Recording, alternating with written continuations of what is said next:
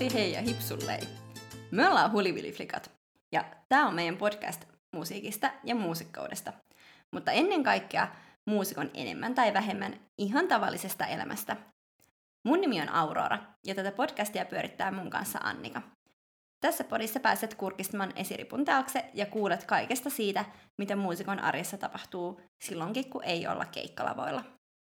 Tämä Huliviliflikat jakso on historiallinen sikäli, että kuten meidän tämän tuottarin ensimmäisessä jaksossa lupailtiin, niin meillä on tässä jaksossa ensimmäistä kertaa koskaan mukana vieras. Tittiri! Ja nyt saatatte ihmetellä, että kuka hän sitten on. No, meillä on vieraana meidän juristiystävä Aleksi Sarasmaa ja tänään tullaan puhumaan ö, siitä, miten ö, tällaiset oikeudelliset asiat vaikuttaa muusikon elämään, ö, musiikin kuluttamiseen ja tällaiseen näin. Ehkä asioita, joita muusikkona ja varsinkaan musiikin kuluttajana ei tule niin ajatelleeksi, mutta jotka kuitenkin vaikuttaa kaikkeen.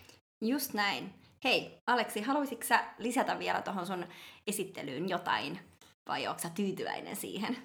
Kiitos vaan, oli, oli tuota varsin hyvä esittely, aika tiivis, tiivis. Tosiaan on Sarasmaan Aleksi ja, ja tuota, koulutukseltani oikeustieteilijä ja tuota, viime vuonna valmistunut Helsingin yliopistosta ja aikaisemmin jo opiskeluaikoina työskennellyt tekijänoikeuksien parissa ja erityisesti tekijänoikeuksien oikeudellisten kysymysten parissa sangen laajasti.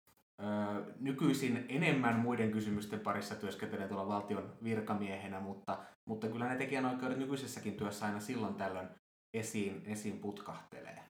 Eli silti öö, tekijänoikeuskingi. No kingi on vahva sana, mutta tiedän asiasta jotain. Nyt on kyllä ihan hirveät paineet. No nyt mä oon niin ensimmäinen vieras ja nyt on esitelty tämmöisenä kovan luokan asiantuntijana. Että oikein niin hikikarpalot kihoaa otsalle. ei siitä puoleen. Me, meidän luotto Aleksi sun on ainakin kova. Todellakin. Hei, haluaisitko vähän kertoa meidän kuulijoille sun musiikkitaustasta vai onko sulla sellaista?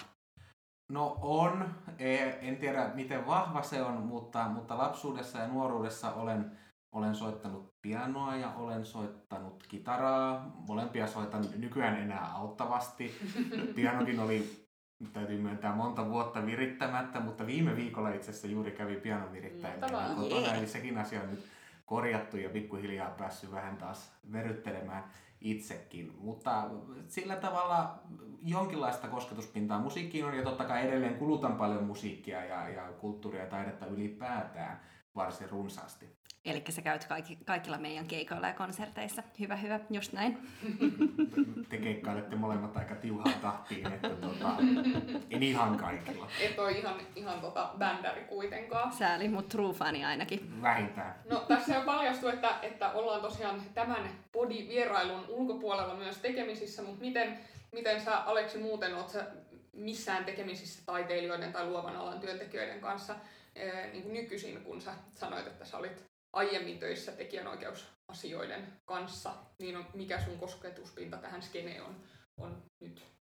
No tällä hetkellä ei, ei nyt ihan hirveästi. Totta kai aina kun teitä näin ja on, mulla muitakin on, on taiteilijoita kyllä kavereina, kavereina mutta kyllä se niin kuin suurin kosketuspinta tuli silloin, kun työskenteli alan järjestössä ja nimenomaan niin kuin tekijän oikeuksien parissa ja niin kuin luovan alan tekijöiden parissa, niin, niin silloin kyllä mm, sai paljonkin kokemusta tämän alan henkilöiden työskentelyn kanssa? No tässä päästäänkin aasinsiltaa pitkin siihen, että millaista sitten luovan alan työntekijöiden työskentely, millaisia kokemuksia sulla on siitä, koska ehkä sellainen ajatus, johon usein törmää on, että, että tota, taiteilija tai luovan alan työntekijä on ehkä vähän flegmaattinen ja ehkä ei niin tota, justiinsa niin hirveän tarkka siitä, mitä jossain sopimuksessa lukee vai onko sopimusta ja tälleen. Oliko se sellaista vai, vai tota, miten, miten sä tulit juttuun luovan alan työntekijöiden kanssa itse juristina? No, mä, mä tulin mielestäni hyvin juttuun. On juristeja, mä tiedän juristeja, jotka varmasti tulisi niin kuin heikomminkin juttuun, että tavallaan jos sä pysyt siinä omassa juristikuplassa, etkä suostu tulemaan ulos sieltä, niin luovan alan tekijät on semmoinen joukko, joiden kanssa se voi olla pikkusen hankalaa, hankalaa se työskentely. Sieltähän löytyy aina aika paljon persoonia, mm-hmm. persoonia ja, ja tota, niin kuin hyvin totesit, kaikkia ei aina välttämättä luovan alan tekijöitä niin paljon tämä, tämä juridinen puoli tai se, että onko sopimukset kunnossa ja tämän tyyppiset kysymykset niin kuin kiinnosta. mutta on sitten tietenkin monia, monia joilla on asiat varsin hyvin, hyvin niin kuin hoidettu. Ää, eli varsin niin kuin kokonaisuutena arvioiden kuitenkin sangen helppoja työskentelykumppaneita. Ja se, mikä positiivista näin oikeudellisen alan ihmisen kannalta on se, että siellä myös arvostetaan niin kuin sitä juridista osaamista ja ymmärretään aika usein sitten tukeutua siihen, siihen niin kuin esimerkiksi oman etujärjestön juristiin, jos on niin kuin tarvetta pyytää sitä apua. Koska on nyt ihan ymmärrettävää, että nämä on sellaisia kysymyksiä, mikä ei niin kuin välttämättä kiinnosta kaikkia luovan alan mm. tekijöitä. Näin se just usein ehkä on, että muusikon tai muunkin taiteilijan mielestä just oikeusasiat ja ehkä sitten tällaiset kirjanpito, talousjutut on, on vähän sellaisia pakollisia pahoja, joita jos ne saa sysättyä jollekin, jotka osaa ne hoitaa paremmin kuin itse, niin, niin aivan hyvä, eikä tarvitse sitä sitten liioin miettiä. Jep, voi keskittyä siihen omaan taiteen tekemiseen pelkästään ja siitä, sitä kuuleekin itse asiassa aika usein, että porukka just sanoo, että minä keskityn tähän taiteeseen, hoitakaa te muut sitten nämä mun muut hommat. Niin mä en ole kyllä kysynyt teiltä, että miten teidän niin kuin, raha-asiat ja tuota, juridinen puoli on hoidettu, mutta mä haluan luottaa siihen, että ne on ihan kunnossa. Mä luulen, että sä et olisi meidän kaveri, jos me ei hoidettaisi niitä kunnolla. Voi olla. Joo, no hei, mikä sun kokemus sitten on siitä, että kuinka hyvin ihmiset tietää tekijänoikeuksista ylipäätänsä ihan siis niin kuin, muusikot, mutta myös ihan tavallaan tavalliset tallaajat? Kun sä olit vaikka töissä näiden asioiden parissa, niin tota, aiheuttiko se ihmetystä vaikka kavereissa tai, tai jossain, kun kerroit sun työtehtävissä, että häh, että mitä sä sit oikein teet, vai, vai onko ihmisillä ihan hyvä käsitys siitä, mitä tekijänoikeudet on? ihmisillä on, on aika hyvä käsitys siitä, että on olemassa tekijänoikeuksia ja jokainen pystyy tavallaan sanomaan jonkin yksittäisen niin kuin, näkökulman ehkä tekijänoikeuteen. He on lukenut jonkun jutun netistä ja, tai, tai jotain muuta, mikä liittyy tekijänoikeuksiin, mutta suurimmalla osalla niin tavallisella kaduntallaajalla, mutta myös valitettavan usein luovan alan tekijöillä se syvempi käsitys siitä tekijänoikeuden sisällöstä on aika hatara, että sitten kun pitäisi lähteä avaamaan, no mitä tekijänoikeus tarkoittaa, niin, niin siihen ei, ei niin kuin välttämättä pystytä saatika, että lähettäisiin erittelemään siellä, että no hei, mulla on tekijänoikeus tähän teokseen, mitä se tarkalleen ottaen pitää, pitää sisällään. Ja, ja ylipäätään ehkä tekijänoikeus käsitteenä niin, niin on semmoinen, että, että tietoisuus on varmaan lisääntynyt tässä niin kuin, kun, kun digitaalinen, digitaalisuus lisääntyy, internet tuo uusia ilmiöitä, mutta toisaalta taas se myös monimutkaistaa niitä tekijänoikeuksiin liittyviä kysymyksiä. Mm. Miten hei sä ö, niin kun avaisit termin tekijänoikeudet. Mitä, mitä siihen niin kuin kuuluu? Nyt vaikka meidän ihan tota kuulijalle, joka saattaa olla just musiikin suurkuluttaja, mutta ei niin perehtynyt asiaan. Hyvä kysymys. Se on, se itsekin täytyy aina niin kuin pohtia, että miten se määrittelee. Tekijänoikeus syntyy jonkun teoksen tekijälle. Teos voi olla, mm, se voi olla sävellysteos, se voi olla kirjallinen teos, se voi olla maalaus. maalaus. Se voi olla oikeastaan mikä tahansa tämmöinen luovan työn tulos. Kun se ylittää teoskynnyksen, se on sitten tietenkin ihan oma keskustelunsa, että mikä teos ylittää teoskynnyksen. Mm-hmm. Esim. valokuva saattaa olla vain tavallinen valokuva, tai sitten se voi olla teoskynnyksen ylittävä valokuva, ja sitten se saa erilaista suojaa. Ja, ja mutta tekijänoikeus syntyy aina lähtökohtaisesti sille tekijälle. Se ei synny tekijän firmalle, tai se ei synny jollekin tekijän säätiölle tai järjestölle, jonka jäsen on, vaan se syntyy sille tekijälle itselle. Ja, ja tekijänoikeus pitää, pitää sisällään kahdenlaisia oikeuksia. Taloudellisia oikeuksia ja moraalisia oikeuksia. Ja tämä on niin kuin aika selkeä kahtiajako. No, mutta eikä tässä vielä kaikki. Taloudellisia oikeuksia on kaksi kappaletta ja moraalisia oikeuksia on kaksi kappaletta. Mutta hei, tämähän on ihan selkeä juttu. 2222. Nääkö muistaa? Joo, tämä on, on sinänsä var, varsin selkeä selkeä tämä kahtiajako. Ja tota, taloudellisia oikeuksia on oikeus valmistaa teoksesta kappaleita, eli voit valmistaa missä muodossa tahansa. Se voi olla tallentaminen johonkin CD-levylle, kirjan painattaminen tai vaikka musiikkikappaleen tallentaminen pilvipalveluun, niin se mm. lasketaan kappaleen, kappaleen niin kuin tekemiseksi.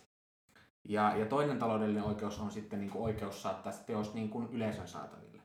Ja, ja tässäkään ei ole niin kuin, ö, väliä oikeastaan sillä muodolla, että millä tavalla se saatetaan yleisön saataville. Että se voi olla ö, musiikkikappaleen esittäminen radiossa mm, esimerkiksi. Niin tämmöistä on yleisön saataville saattaminen. Entä onko tätä sitten vaikka se, että soittaa biisin keikalla? Niin kuin live-keikka. Äh, kyllä, siis jos tavallaan yleisö on läsnä siinä Mm. mm. niin esitystilaisuudessa, niin sekin on kyllä, se on kappaleen saattamista yleisön, yleisön Mutta- saatavilla. Mutta mitäs nyt sitten tänä keväänä, kun tota, pidettiin tosi paljon niin kuin live, tän, tällaisia niin kuin etäkonsertteja, ja striimattuja konsertteja, niin toimiiko toi ihan samalla tavalla sitten kumminkin siinäkin, vaikka se ö, katsoja tosiaan ei välttämättä tai kuuntelija ole niin kuin siinä, tai itse voi katsoa sen myöhemmin tallenteelta. Mä tiedän nimittäin, että tämä aiheutti monelle muusikolle kiperiä tilanteita, kun joutui miettimään, että voinko mä tehdä keikan nyt vaikka YouTube-liveen, kun mulla ei välttämättä ole näistä kaikista biiseistä tekijänoikeuksia. Mm. Täytyy myöntää, että tämä on sellainen kysymys, mihin itse en ole kyllä niin kuin perehtynyt hirveän hyvin, mutta, lähtökohtaisesti meidän tekijänoikeuslaki lähtee siitä, että sillä niin kuin muodolla ei, ei tässäkään Mm. tapauksessa ole väliä. Eli se on kuitenkin mun mielestä katsottavissa kuitenkin yleisön, yleisön tota saataville saattamiseksi. Mm. Että, että se sama pätee tähänkin, tähänkin. Nyt joku paremmin tietävä voisit korjata, jos tässä on nyt joku. Mutta, mutta näin lähtökohtaisesti, että se on muodosta riippumatonta. Miten sitten nämä moraaliset oikeudet kuulostaa diipiltä? No joo, moraalisia oikeuksia on, on isyysoikeus, tämmöinen suorastaan lämmin perheellinen nimike. Joo, joo. Mutta sillä tarkoitetaan siis sitä, että tällä teoksen tekijällä on oikeus aina, aina tota, teosta käytetään, niin silloin on oikeus tulla mainituksi sen Mm. teoksen tekijänä. Eli, eli vaikka sun kirjan kustannusoikeudet olisi jossain muualla, niin sun nimi on siinä niin kuin kirjan yhteydessä. Tai jos sun musiikkikappale soitetaan radiossa, niin mainitaan, että kenen biisi se Mm, on. Niin Kyllä. Ihan, ihan puhutaan tällaista, tällaisesta. Ja, ja sitten toinen tämmöinen moraalinen oikeus on res, respektioikeus, millä siis tarkoitetaan sitä, että, että tuota, sitä ilman tekijän lupaa sitä teosta ikään kuin saa muunnella mm. Sillä tavalla, että se lo- loukkaa sitä tekijän taiteellista arvoa tai omaperäisyyttä. Ja onko tässä joku semmoinen, että kuinka mm, vanha sen kappaleen pitää olla, jotta sitä saisi muunnella? Nimittäin kun miettii jotain meidän Suomen niin kuin, ö, kansanperinnettä esimerkiksi ja melodioita, niin tavallaan no, niistähän monista ei myöskään tiedetä, kuka niitä on soittanut tai ö, kenen säveltämä on. Niin Ne. meidän skenessä tätä tekijänoikeusjuttua vielä twistaa tämä Mm. mm. tota, mystinen tota, eh, tekijä nimeltä Trad, mutta, tota, mutta jos oletetaan, että se on kuitenkin jonkun henkilön tekemä. Joo, no siis tekijänoikeushan on, on tuota, voimassa siis 70 vuotta sen Mm. tekijän kuolinvuoden päättymisestä. Eli viimeistään silloin tavallaan teos on kyllä niin kuin vapaata riistaa. No niin, eli voidaan alkaa laskemaan, että, että ketkä pelimannit on kuollut 70 vuotta sitten tai plus niin, että, että saisiko niiden biisejä oikeasti vielä muunnella. No, Sitten voi loukata taiteellista arvoa just niin. Eli kaikki, jotka haluaa tällaista toimintaa harrastaa, niin eh, kansanmusiikin pariin kannattaa lähteä. Kyllä, koska siellä tosiaan on hyvin paljon näitä kappaleita, joiden ö, säveltäjä tai ö, sovittaja on tuntematon ja niitä käytetään vaan termillä trad, eli traditionaalinen, perinteinen, perinnesävelmä. Kyllä. Mutta sä tossa, tota, nyt, nyt me tiedetään about, mitä tekijänoikeudet on, ja sä tuossa vähän luettelit jo esimerkkejä siitä, että mitä esimerkiksi suojellaan tekijänoikeuksilla, mutta mut, äh, väännän nyt vielä ihan tota, rautalangasta, että mitä juttuja esimerkiksi sit, niinku, suojellaan tekijänoikeuksilla.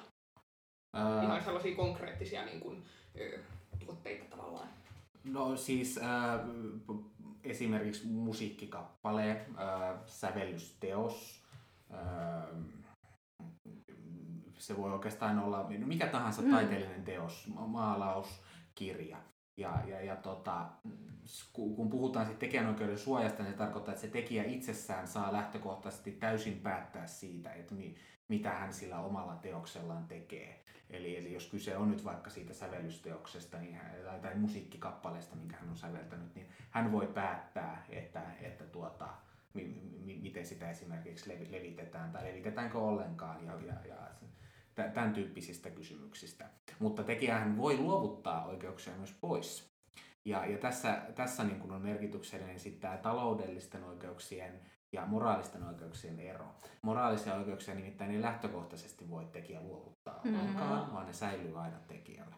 Mutta sitten taas taloudelliset oikeudet on semmosia, että nehän on ihan sitten puhdasta kaupatavaraa. Noin, noin pääsääntöisesti. Ai ai, eli rahaa. Hmm. Nimenomaan, no niin, nyt heti syntyy, kansanmuusikoiden silmät, kun lähdetään puhumaan rahasta. Ja sehän on, sehän on tota karu totuus, että niin kauan kun soittaa trad-kappaleita ja ei tee biisejä, niin niistä ei ihan hirveitä mm. tekijänoikeuskorvauksia saa. Että sinänsä äh, bisnesmielessä niin kansanmusiikki on ehkä huono hys hys, eipäs nyt paljastella tommosia.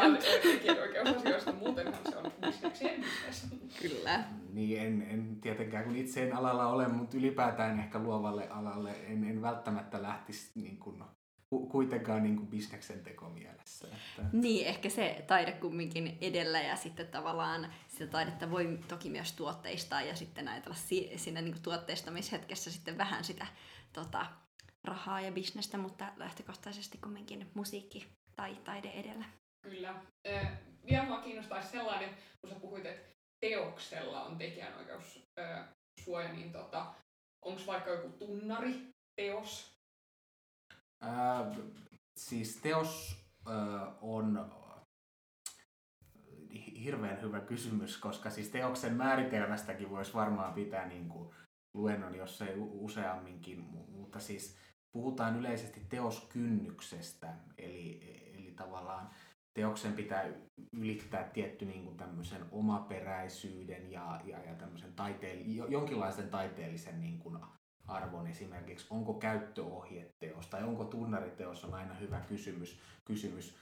Veikkaan, että tunnari monesti, monesti on jo semmoinen, semmoinen niin kuin teos, että sillä on jo tekijänoikeus, mm-hmm. mutta sitten taas käyttöohje, käyttöohje taas usein ei välttämättä, että se ei semmoista niin kuin luovuutta ilmennä. No, eli siis jos mä vaikka nämä meidän vesilasit nyt tästä tota, kasaisin päällekkäin ja ilmoittaisin, että tämä on nyt taideteos, jonka nimi on tota, lasit päällekkäin, niin miten se sitten meni se, tota, tota, voitaisiko se määritellä sitten, että mulla on tekijänoikeudet tässä vai että onko se tavallaan ihan arkipäivän juttu, että ne kolme tässä, lasia. Tässä hyvin lähelle meidän edellisen jakson keskustelua, jossa, jossa mä visioin tällaista taideteosta, jossa mä äh, ripustaisin tota, tiskiharjan kattoa ja kutsuisin sitä hirtetyksi keittiöapulaiseksi. Niin, tota, tässä tämä on jännittävää tavalla, että myös juridiikka päästään että tällaisen mm. niin kuin, taiteen filosofian tota, ääreen. Ehkä me tehdään jakso joskus taiteen filosofiasta, siitä tulisi tosi diippi jakso. Sitten täytyy tietenkin miettiä, että onko laseja suojattu jollain muulla. Niin totta, totta. nämäkin on kumminkin. Jotain designia taitaa olla. Mutta niin. tota, äh, hyvä kysymys. Tää on, nämä on just, en, en ole perehtynyt kuvataiteeseen, että missä siellä ehkä oikeuskäytännön perusteella esimerkiksi teoksen, teoksen tuota, teoskynnys ylittyy, mutta, mutta voi ehkä olla hieman rajatapaus tämä niin kuin kolme lasia päällekkäin ja, ja kutsua sitä niin kuin taideteokseksi, mutta toisaalta sitten taas ihan mielenkiintoinen idea tämä niin kuin tiskiharja hiirtetty keittiöapulainen, niin onhan tuossa toisaalta en mä tiedä, jos, jos, mä, menin, jos mä menisin kiasmaan ja näkisin tuommoisen teoksen, niin, niin tota, kyllä mä olisin ihan taideteos. Että, että, niin kuin, ei, voi olla. En ole vielä tehnyt tätä teosta, joten jos joku kuulija haluaa tehdä sen, niin ymmärrän, että, että, Feel tota, free. että se on ihan vapaata riistaa toistaiseksi. Mutta mitäs hei sitten, mitä jos mä niinku tässä nyt tilanteessa vaikka tekisin sen laulun tästä tilanteesta tälleen tosi spontaanisti, en nyt tee sitä, mutta jos tekisin. mä... Aurora on kyllä hyvä selittävä lauluja. Kyllä, Annika ainakin usaamaan, kun mulla on sellainen tapa, että jos mä oon vähän hepulituulella, niin sitten mä alan tota, lauleskelemaan ö, siitä, siitä tilanteesta tota, tota, ö, inspiroituneena.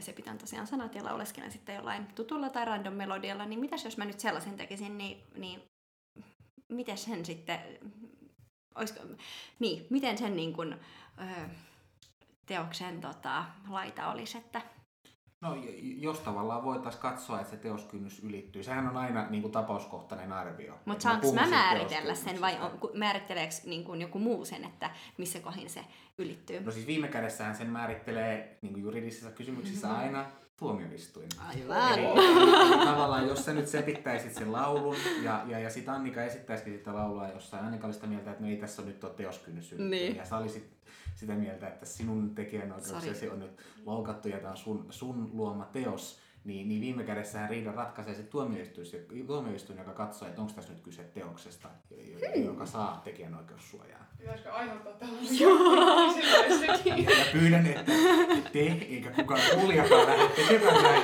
niin kuin, vain testatakseen niin, tuota, oikeusjärjestelmämme kantokykyä. Harmi.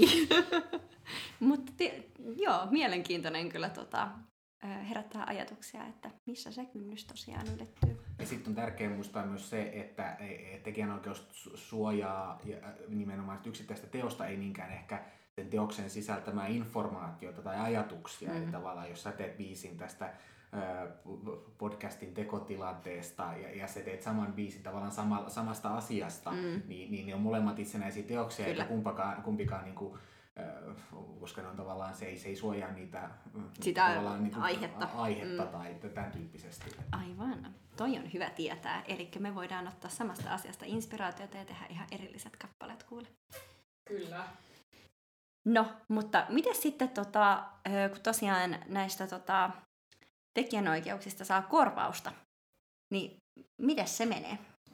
No, jos lähtökohtahan on se, että kun sä olet luonut sen teoksen ja, ja, ja sulla on se tekijänoikeus, tai sitten jos sä olet vaikka luovuttanut osan niistä tekijänoikeuksista sopimuksella kustantajalle, niin sitten kustantajalla on osa niistä oikeuksista.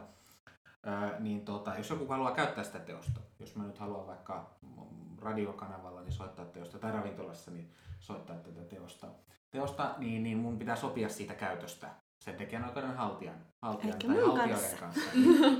Nimenomaan. Ja, ja, ja sitten tietenkin luonnollisesti sovittaa se korvaus, että miten Just mä näin. nyt maksan sulle, kun mä kä- käytän tätä. Ja, ja, tota, ja, ja tällä tavalla niitä oikeuksia siirretään esimerkiksi just kustannussopimuksella, mikä on luovasti alan tämmöinen aika yleinen sopimustyyppi, jos voidaan sanoa, että, että kustantaja kanssa sovitaan, että kustantaja saa X-korvauksia ja tekijä saa X-korvauksia ja kustantaja vastaa sitten sit levittämisestä. Tähän on se niin kuin perustilanne. Mutta tota, jos miettii käytännössä nyt esimerkiksi radiokanavan toimintaa tai ravintolan toimintaa, haluaisi ottaa varmaan useamman biisin siellä, niin olisi huomattavan hankalaa ehkä sopia erikseen jokaisen niin kuin tekijänoikeuden haltijan kanssa tästä niin kuin mm. esittämisestä ja siitä korvauksesta erikseen, niin, niin tuota, meillähän on Suomessa helpotettu tätä systeemiä niin, että meillä on tekijänoikeusjärjestöjä, Mm. Päästään Et, asian ytimeen. Jälleen kerran silmät syttyvät. Joo, tekijänoikeusjärjestöjä meillä on yhteensä ö, kuusi kappaletta Suomessa. Ja, ja tuota, ne on vähän niin kuin erityyppisten tekijöiden mukaan jaotettu, jaoteltu. Ja, ja ne edustaa niin kuin oman alansa tekijöitä. Ja niitä on, ne ikään kuin toimii tietyllä alalla aina sen niin tekijöiden, e, tekijänoikeuksien haltijoiden ja sitten niiden teosten käyttäjien niin kuin välillä ja, ja tavallaan, että heidän kautta voidaan ikään kuin so, sopia niistä niin kuin luvista ja korvauksista. Ja musiikin saralla varmaan keskeisimmät on, on tota Gramex ja Teosto näistä mm. Joo, te, teille ilmeisesti tuttuja. Kyllä. Teosto muistaa äh, allekirjoittanutta aina vuosittain äh, jollain pienellä sellaisella äh, tota, ähm, irtokarkkiostoksiin sopivalla summalla vuonna taisin saada sieltä 25 euroa ja kaksi senttiä. Mut hetkinen, tuollahan saa aika paljon irtokarkkeja. Mä en ole ikinä, ikinä saanut teostolta noin paljon rahaa. Annika syö myös paljon. Niin, se on totta. Kyllä.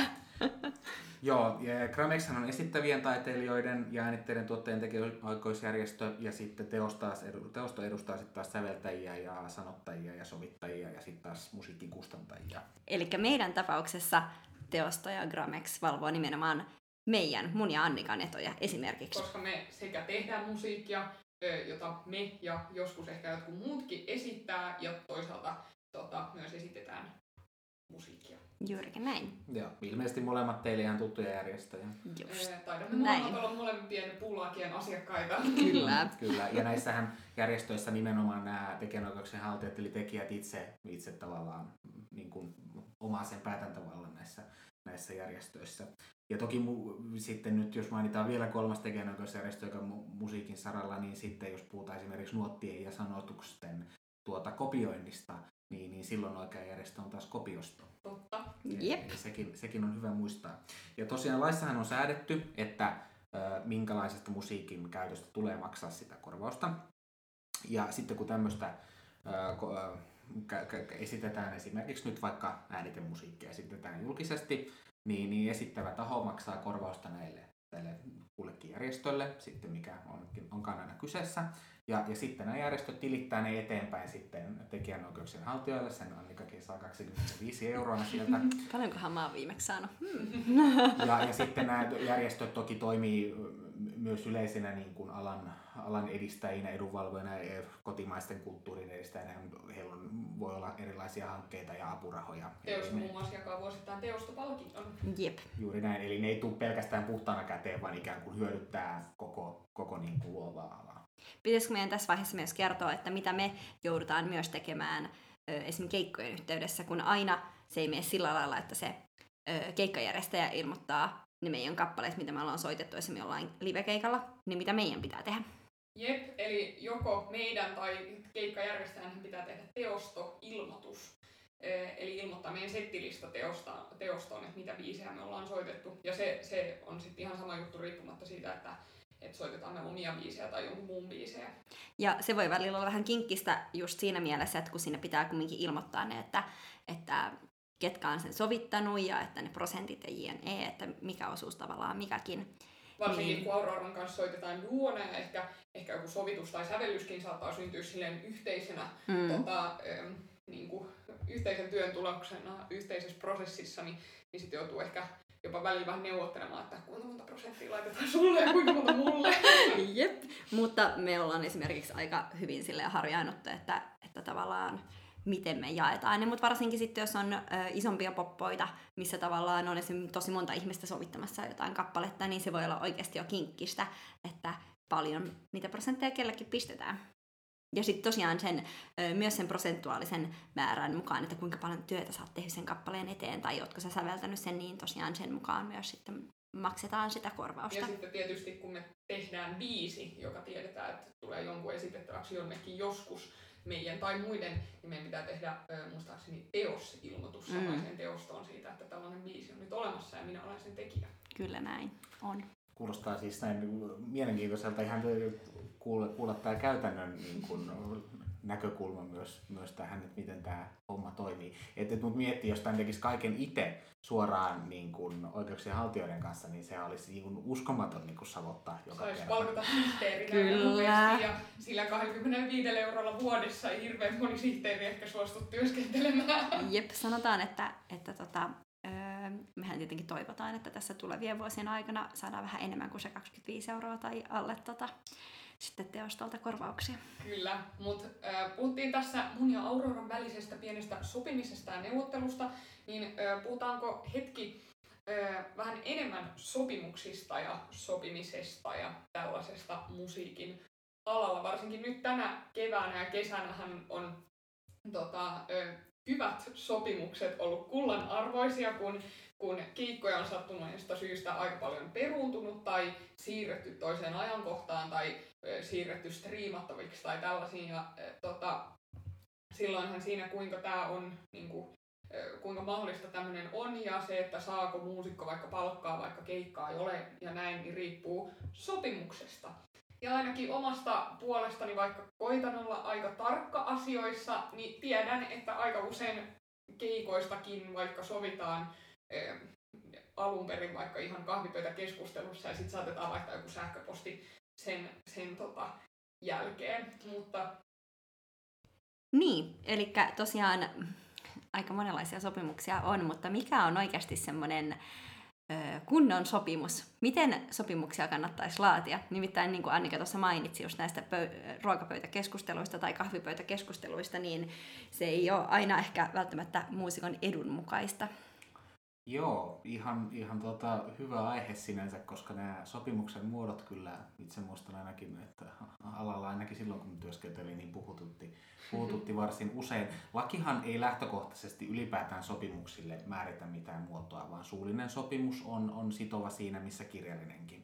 Ja jopa semmoistenkin sopimusten tapauksessa, kuten kustannussopimus, mistä laissa on vielä erikseen säädetty kustannussopimuksesta, niin siinäkin muoto, muoto jätetään niin kuin vapaaksi. Eli aika harva sopimus on semmoinen, missä se pitäisi lain mukaan tehdä kirjallisesti ollakseen pätevä. Mieleen tulee lähinnä joku kiinteistön kauppa tässä.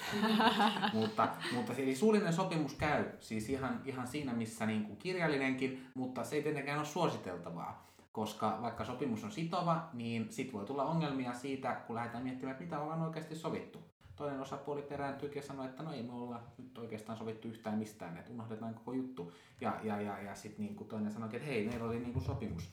Niin tässä tulee aika paljon näyttöongelmia, että mitä ollaan oikeasti sovittu. Ja sitten viime kädessä jälleen kerran tuomioistuin sitten tietenkin ratkaisee.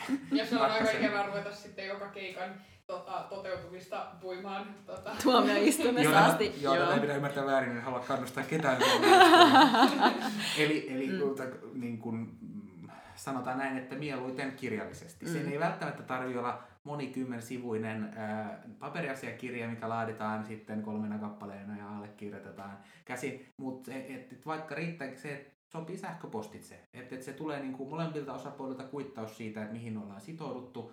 Ja, ja, ja tarvitset hyvä miettiä itsekin läpi aina ne seikat, että mistä nyt olisi hyvä olla jonkinlainen kirjallinen jälki, että tästä ollaan sovittu. Varmaan se, että, että tota, ketkä esiintyy, nyt jos mietitään vaikka esiintymissopimista, ketkä esiintyy, missä esiintyy mihin aikaan, mikä palkka, mikä, mikä palkka. nämä on lienee ne niin kuin, tärkeimmät, tärkeimmät seikat tuon tyyppisessä sopimuksessa. Nyt, nyt tämä tota, korona-aika on tuonut, tuonut esiin sellaisen pykälän, jota moni on jälkikäteen toivonut, että omassa sopimuksessa olisi ollut nimittäin force majeure tai ylivoimainen este tai act of God tai... Force majeure suomeksi. ralli suomeksi, äh, joo. Äh, mutta mitä se sellainen nyt oikein tarkoittaa? Koska moni muusikko on nyt kyllä haikaillut sellaisen tota, pykälän perään omissa keikkasopimuksissa. Ja sanotaanko, että itse asiassa... Tai ehkä oikeastaan keikkajärjestäjä on niin. haikaillut sellaisen perään. Nimenomaan, ja ehkä vaan suuremmilla keikkajärjestäjillä on ehkä sopimuksissa sitten ollut tämmöinen pykälä. Joo, no eli äh, force majorilla, eli ylivoimaisella esteellä, se on tämmöinen sopimusoikeudellinen termi, äh, jo, joka, jolla tarkoitetaan tämmöistä osapuolista riippumatonta, odottamatonta, poikkeuksellista tapahtumaa, joka estää sen, että tätä sopimuksessa sovittua velvoitetta ei voikaan täyttää. Ja, ja se, mikä vaikutus sillä on, niin se merkittävä vaikutus on se, että osapuoli voi niin kuin tähän, tällaiseen esteeseen vedoten niin kuin lähtökohtaisesti vetäytyä siitä sopimuksesta. No, miten sitten, kun äh, esimerkiksi Kaustisen tota, musiikkifestareilla oli tuossa muutamisen vuosi takaperin niin tämmöinen hirmuinen, hirmumyrsky ja tota, tämä suurteltta siellä festarialueella sortu, niin olisiko tämä... festareiden jälkeen, mutta, mutta... Mutta jos se olisi tapahtunut siinä niin kuin viikon aikana, niin olisiko se sitten, tai just ennen festareita, niin olisiko se ollut riittävän painava syy perua esiintymiset? Varmasti niin kuin esiintymisten niin kuin perumiselle se olisi ollut painava se, mutta eri asia sitten, että olisiko se ollut niin kuin ylivoimainen este sillä, että mm. sitten olisi pitänyt maksaa korvausta. no tietenkin se, että onko se ollut täysin osapuolista riippumatonta, oltaisiko voitu oikeasti varautua siihen, että, että voi tulla myrskysäätiedotuksia, olisi se ehkä voinut katsoa, ja se ei ole varmaan täysin odottamaton ollut, että se myrsky tulee, eli tavallaan tässä tulee sitten arvioitavaksi se, että onko tämä ollut semmoinen ylivoimainen este, mihin osapuoli ei ole voinut vaikuttaa siihen teltan sortumiseen. Aivan, eli sää, säätila ei välttämättä niin kuin vaikuta siihen asiaan. Ei suoranaisesti, mutta toki tämmöinen äkillinen hirmumyrsky nyt varmaan me menee aika lähelle tämmöistä niin perinteistä force majeure niin kuin, tuota, tilannetta. Act of God. No yksi asia, josta eh, me usein meidän keikkasopimuksissa sovitaan onneksi, ja josta varmaan kaikkien muusikoiden kannattaisi sopia freelance-muusikoiden, eh, niin on se, että tehdäänkö se keikka, onko vaikka se keikkapalkka tota, laskutettava summa vai onko se palkkasumma. Eli tavallaan tehdäänkö me se vaikka itse omalla Y-tunnuksella tai jonkun tota, kevytyrittäjyyspalvelun kautta vai onko se meille palkkaa. Ö, mutta tota, tähän vaikuttaa sitten ymmärtääkseni aika paljon myös siihen, että onko se muusikko ikään kuin työntekijä vai yrittäjä. Niin, niin tota, mikä, mikä tähän hommaan, sit niinku, milloin muusikko on yrittäjä, milloin muusikko on työntekijä. Tästä muusikot puhuu paljon, että, että milloin on vaikka työntekijän sosiaaliturvaa ja sitä ja tätä ja milloin ei. Hyvä kysymys, koska siihen ei yksiselitteistä vastausta ole.